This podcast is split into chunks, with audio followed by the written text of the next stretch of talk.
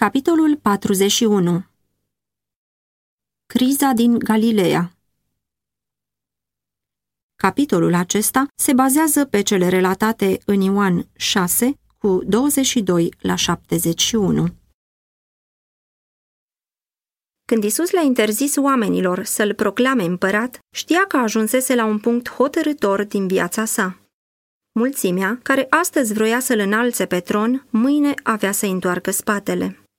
Dezamăgiți de nesatisfacerea ambiției lor egoiste, ei urmau să schimbe iubirea în ură și laudele în blesteme.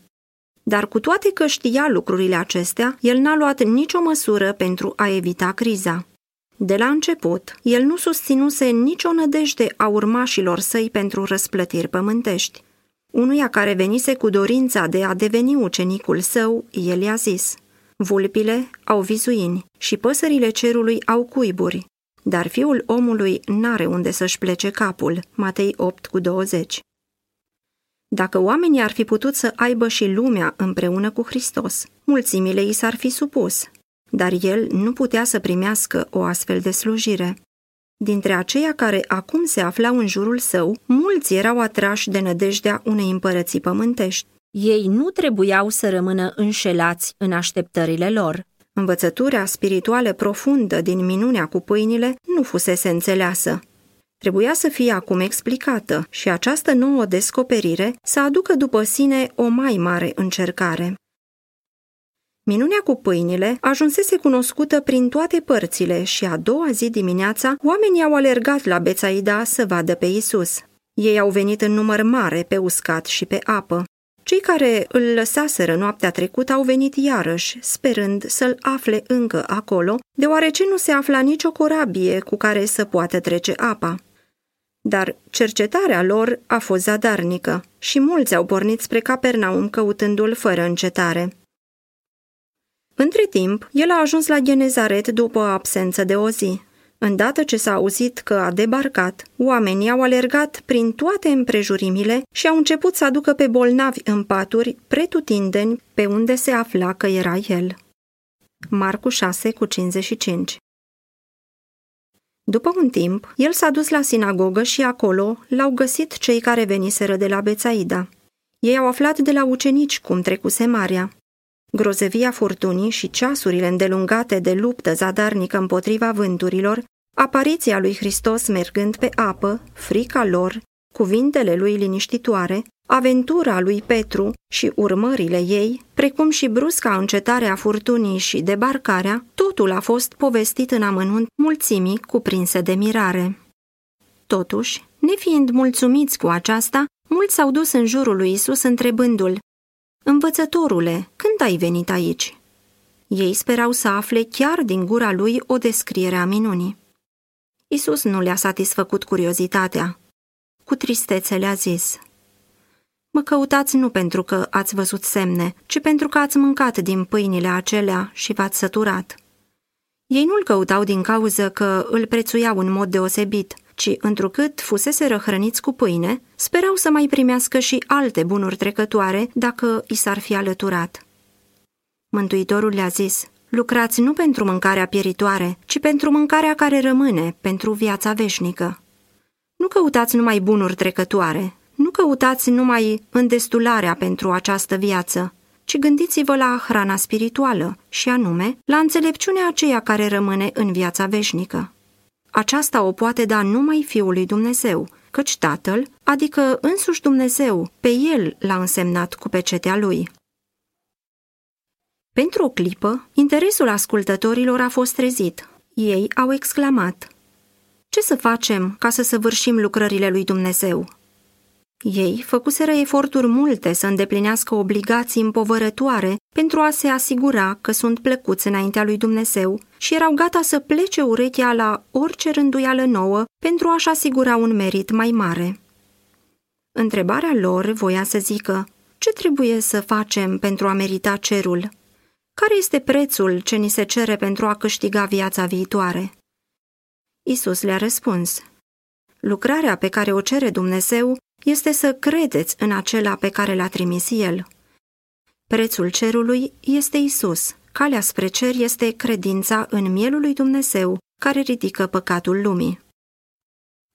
Dar oamenii au preferat să respingă aceste cuvinte ale adevărului divin. Isus săvârșise chiar lucrarea pe care profeția arăta că o va face Mesia, dar ei n-au văzut ceea ce așteptările lor egoiste zugrăviseră ca lucrare a lui. Într-adevăr, Hristos hrănise odată mulțimea cu pâine, dar în zilele lui Moise, Israel fusese hrănit cu mană 40 de ani, iar de la Mesia se așteptau binecuvântări și mai mari. Inimile lor nemulțumite se frământau cu întrebarea, pentru ce, dacă Isus este în stare să săvârșească atâtea minuni cum văzuseră ei, n-ar fi fost în stare să dea sănătate, tărie și bogăție întregului său popor, să le libereze și să-l înalțe în putere și onoare. Faptul că el pretindea că este trimisul lui Dumnezeu și totuși refuza să fie împăratul lui Israel era o taină pe care ei nu o înțelegeau. Refuzul lui era greșit interpretat. Mulți au ajuns la concluzia că nu îndrăznea să-și arate pretențiile pentru el însuși, se îndoia de caracterul divin al misiunii sale. În felul acesta își deschideau inima pentru necredință și semințele pe care le semăna satana și-au adus roadele. Înțelegere greșită și necredință. Cu un aer disprețuitor, un rabin a întrebat Ce semn faci tu, deci, să-l vedem și să credem în tine? Ce lucrezi tu? Părinții noștri au mâncat mană în pustie, după cum este scris. Le-a dat să mănânce pâine din cer. Iudeii îl onorau pe Moise ca fiind cel care a dat mană, aducând laudă uneltei prin care fusese săvârșită minunea și trecând cu vederea pe acela care era autorul ei. Părinții lor murmuraseră împotriva lui Moise, puseseră la îndoială și negaseră misiunea lui dumnezeiască. Acum, în același spirit, copiii lor le pădau pe acela care le aducea solia lui Dumnezeu. Isus le-a zis, Adevărat, adevărat vă spun, că Moise nu v-a dat pâine din cer. Cel care dăduse mana se afla între ei. Hristos însuși era acela care îi condusese pe evrei prin pustie și îi hrănise zilnic cu pâinea cerească. Hrana aceasta era un simbol al adevăratei pâini din cer. Spiritul dătător de viață, pornind de la nemărginita plinătate a lui Dumnezeu, este adevărata mană. Isus a zis, Pâinea lui Dumnezeu este aceea care se coboară din cer și dă lumii viață.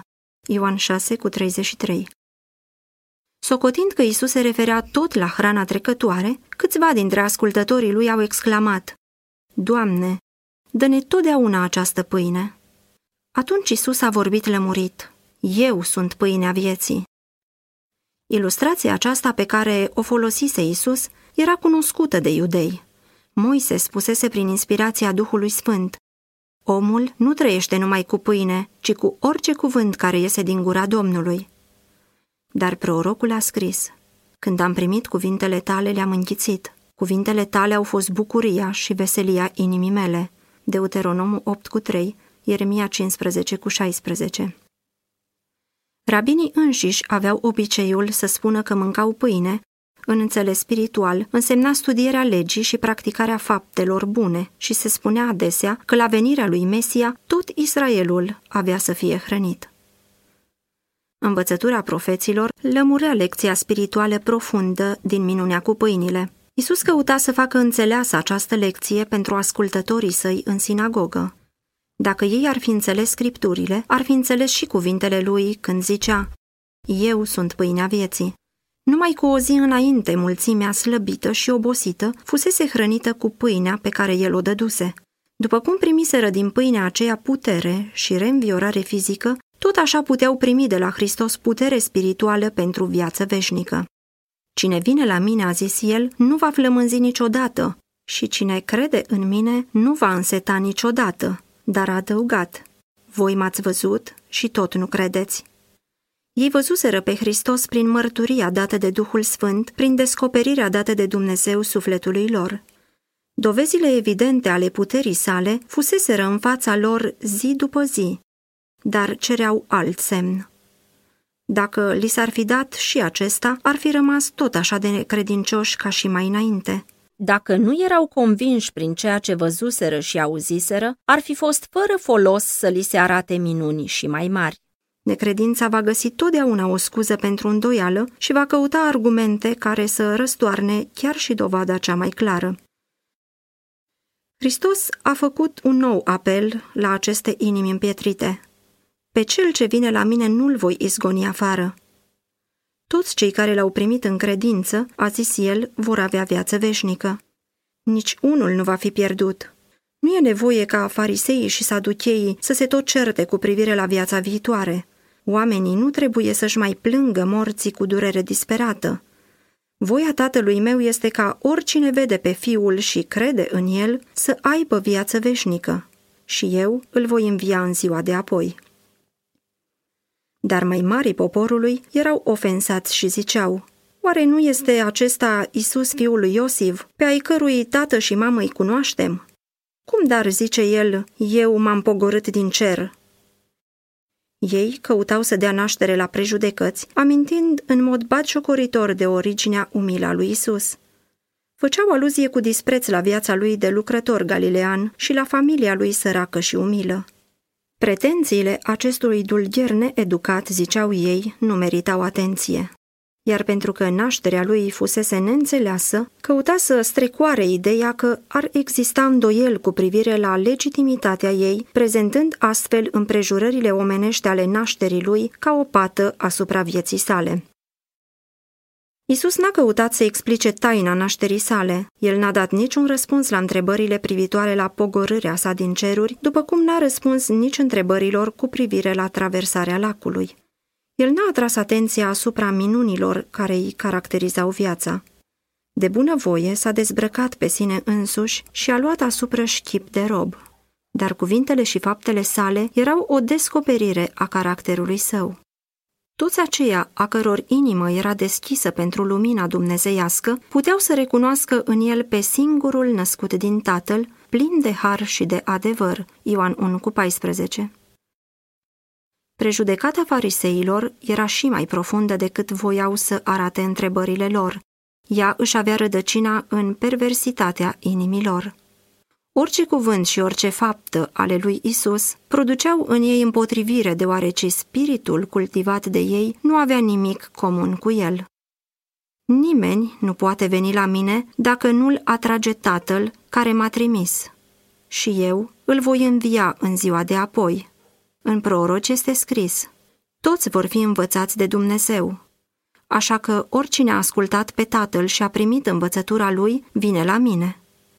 Nimeni nu va veni vreodată la Isus Hristos dacă nu va răspunde atracției iubirii Tatălui. Dar Dumnezeu atrage la sine toate inimile și numai cei care se împotrivesc acestei atracții vor refuza să vină la Hristos. În cuvintele toți vor fi învățați de Dumnezeu, Isus amintea profeția lui Isaia. Toți fiii tăi vor fi ucenici ai Domnului și mare va fi propășirea fiilor tăi. Isaia 54 cu 13. Iudeii aplicau această scriptură poporului lor. Se lăudau că Dumnezeu este învățătorul lor, dar Isus le-a arătat cât de zadarnică este această pretenție, deoarece el zicea, Oricine a ascultat pe tatăl meu și a primit învățătura lui vine la mine. Ei puteau să primească cunoștință despre tatăl numai prin Hristos. Natura omenească n-ar fi putut să suporte vederea slavei sale, cei care învățaseră de la Dumnezeu au ascultat de glasul fiului său și, în Isus din Nazaret, l-au recunoscut pe acela care, prin natură și revelație, l-a descoperit oamenilor pe Tatăl. Adevărat, adevărat vă spun că oricine crede în mine are viață veșnică. Prin Ioan cel iubit, care a ascultat aceste cuvinte, Duhul Sfânt declară bisericilor. Mărturisirea este aceasta, Dumnezeu ne-a dat viață veșnică și această viață este în Fiul Său. Cine are pe Fiul are viață. 1 Ioan 5 cu 11 și 12 Iar Isus a zis, Eu îl voi învia în ziua de apoi. Hristos s-a făcut una în trup cu noi, pentru ca noi să putem deveni una în duh cu El. În virtutea acestei uniri vom ieși noi din morminte, nu numai ca o manifestare a puterii lui Hristos, ci din cauză că, prin credință, viața lui a devenit viața noastră.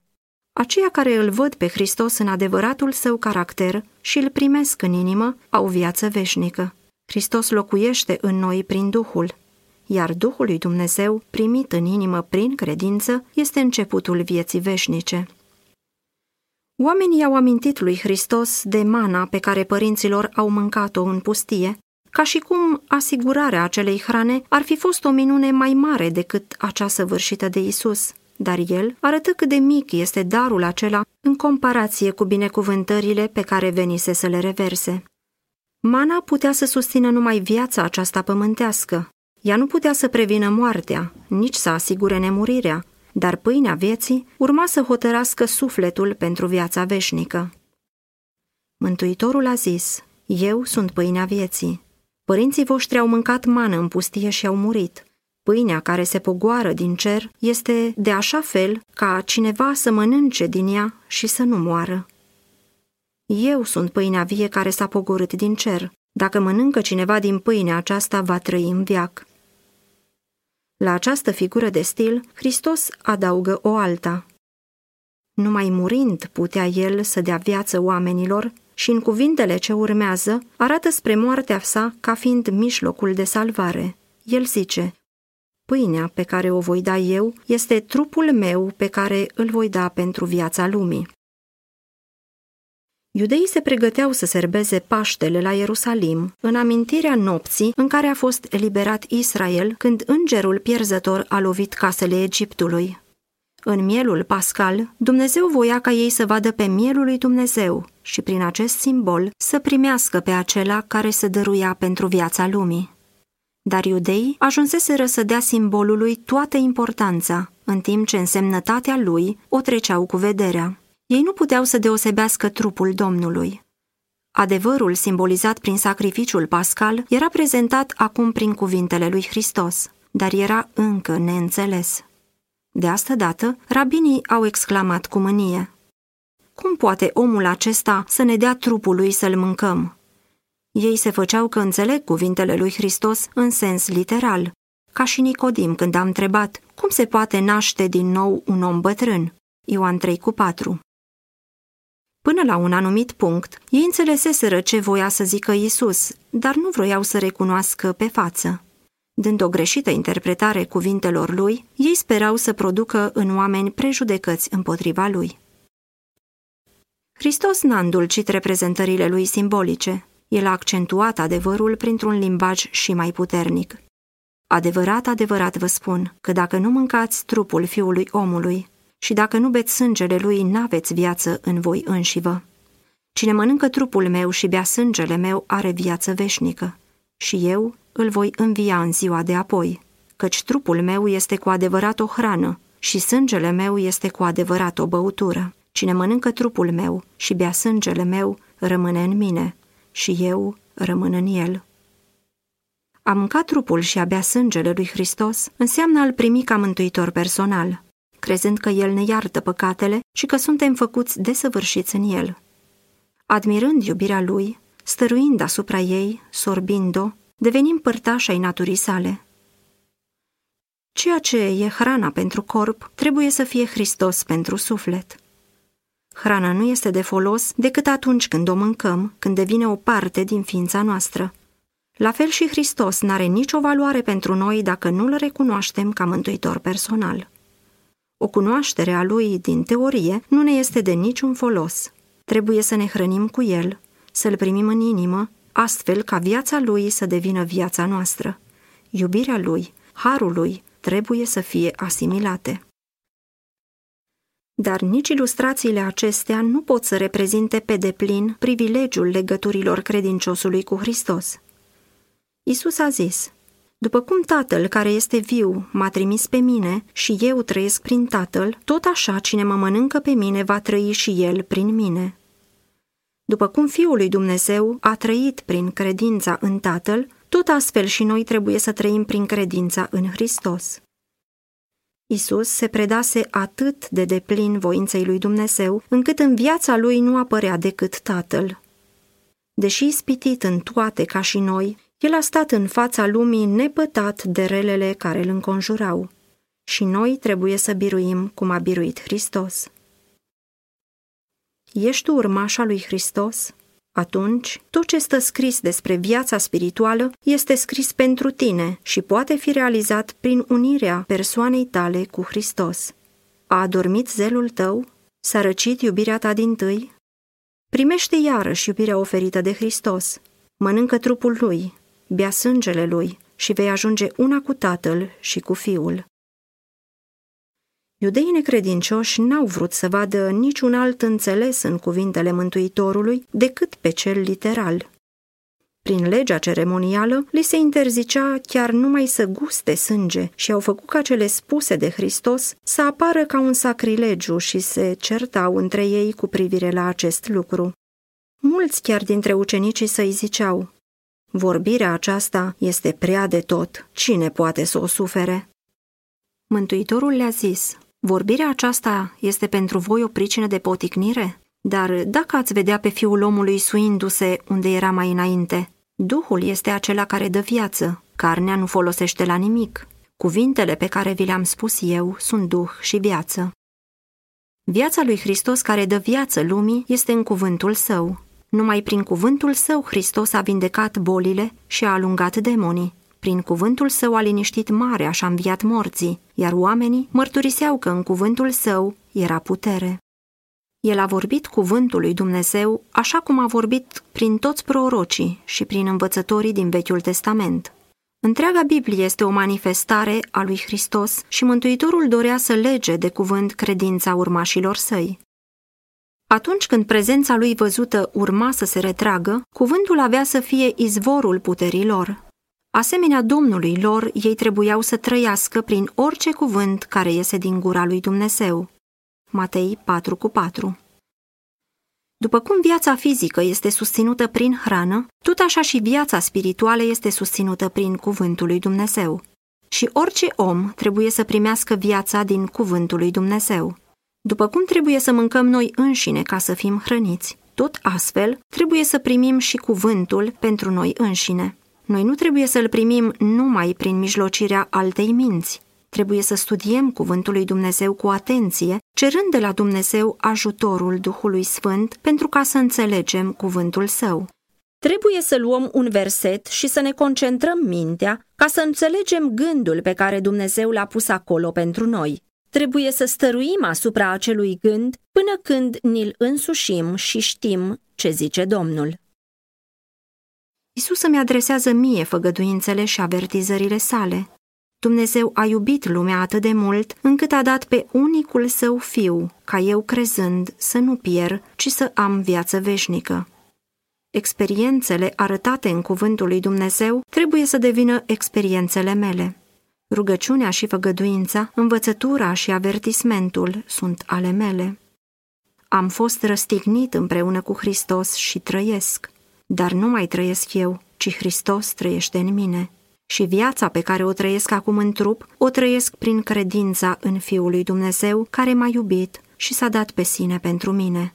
Galaten 2 cu 20 Atunci când credința primește și asimilează astfel principiile adevărului, ele devin o parte a ființei, o parte care pune în mișcare viața. Cuvântul lui Dumnezeu primit în suflet modelează gândurile și determină dezvoltarea caracterului. Privind necontenit la Isus cu ochii credinței, vom fi întăriți. Dumnezeu va da cele mai scumpe descoperiri credincioșilor săi care flămânzesc și însetează. Ei vor simți că Hristos e un mântuitor personal. Hrănindu-se cu cuvântul lui, ei constată că este duh și viață. Cuvântul distruge natura firească, pământească și dă o nouă viață în Isus Hristos. Duhul Sfânt vine în suflet ca un mângâietor. Prin lucrarea de transformare a Harului Său, chipul lui Dumnezeu se reproduce la ucenici. Ei devin o făptură nouă. Iubirea ia locul urii și inima este refăcută după modelul divin. Aceasta înseamnă a trăi prin orice cuvânt care iese din gura lui Dumnezeu. Aceasta înseamnă a mânca pâinea care se coboară din cer. Hristos a rostit un adevăr sfânt și veșnic cu privire la legătura dintre el și urmașii săi. El cunoștea caracterul acelora care pretindeau a fi ucenicii lui și cuvintele lui au pus la încercare credința lor. El a declarat că ei trebuiau să creadă și să lucreze după învățătura lui. Toți aceia care îl primeau urmau să se împărtășească de natura lui și să se asemene cu caracterul său. Aceasta ar fi urmat să însemne renunțarea la ambițiile cultivate de ei cu plăcere. Ar fi cerut o deplină predare de sine față de Isus. Erau chemați să se sacrifice, să fie blânzi și umili cu inima. Ei trebuiau să meargă pe calea îngustă pe care a umblat omul calvarului, dacă voiau să aibă parte de darul vieții și de slava cerului. Încercarea era prea mare. Entuziasmul acelor care căutaseră să-l ia cu forța și să-l facă împărat se răcea. Cuvântarea aceasta ținută în sinagogă, ziceau ei, le-a deschis ochii. Acum nu mai erau înșelați. Pentru mintea lor, cuvintele erau o mărturisire directă că nu era Mesia și că nimeni nu avea să câștige vreo răsplată pământească din legătura cu el. Ei salutaseră cu bucurie puterea lui făcătoare de minuni, erau nerăbdători să fie liberați de boală și suferință, dar nu voiau să aibă nicio legătură cu viața lui de sacrificiu. Nu-i interesa împărăția spirituală tainică de care vorbea el. Cei nesinceri și egoiști care îl căutaseră nu-l mai doreau. Dacă el nu voia să-și consacre puterea și influența pentru a-i elibera de sub romani, nici ei nu voiau să mai aibă de a face cu el. Isus le-a spus lămurit, sunt unii din voi care nu cred, adăugând, tocmai de aceea v-am spus că nimeni nu poate să vină la mine dacă nu i-a fost dat de tatăl meu. El dorea ca ei să înțeleagă că dacă nu erau atrași către el, aceasta se datora faptului că inima lor nu era deschisă față de Duhul Sfânt. Omul firesc nu primește lucrurile Duhului lui Dumnezeu, căci pentru el sunt o nebunie și nici nu le poate înțelege pentru că trebuie judecate duhovnicește. 1 Corinteni 2 cu 14 Numai prin credință putem vedea slava lui Hristos. Această slavă este ascunsă până când se aprinde în suflet credința prin Duhul Sfânt. Pentru că au fost mustrați în public din cauza necredinței lor, acești ucenici s-au înstrăinat și mai mult de Hristos. Ei erau foarte nemulțumiți și dorind să rănească pe Mântuitorul și să satisfacă răutatea fariseilor, i-au întors spatele și l-au părăsit cu dispreț. Ei făcuseră alegerea, luaseră forma fără spirit, cu aja fără sâmbure. Niciodată mai târziu nu și-au mai schimbat hotărârea, deoarece nu mai mergeau cu Isus. Acela care își are lopata în mână își va curăți cu desăvârșire aria și își va strânge greul în grânar. Matei 3 cu 12 Acesta era un timp de curățire. Cuvintele adevărului făceau ca neghina să fie despărțită de grâu. Pentru motivul că erau prea îngânfați și încrezuți în propria lor dreptate pentru a primi mustrarea, prea iubitor de lume ca să accepte o viață de umilință, mulți s-au îndepărtat de Isus. Mulți fac și astăzi la fel. Oamenii sunt și astăzi încercați ca acei ucenici din sinagoga din Capernaum. Când adevărul pune stăpânire pe inimă, văd că viața nu le este în acord cu voia lui Dumnezeu. Văd nevoia unei totale schimbări, dar nu vor să primească o lucrare care cere lepădare de sine. Din cauza aceasta, se mânie atunci când li se descoperă păcatele. Ei pleacă ofensați, ca și ucenicii care l-au părăsit pe Isus spunând, Vorbirea aceasta este prea de tot, cine poate să o sufere?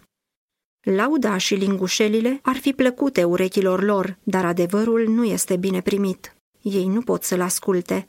Când oamenii vin cu grămada și mulțimile sunt hrănite și se aud strigăte de biruință, glasurile lor se ridică lăudând, dar când spiritul cercetător al lui Dumnezeu le descoperă păcatul și îi determină să-l părăsească, întorc spatele adevărului și nu mai merg cu Isus. De îndată ce acești ucenici nemulțumiți s-au depărtat de Isus, au fost luați în stăpânire de un alt spirit. N-au mai văzut nimic atrăgător în acela pe care odată îl găsiseră atât de interesant.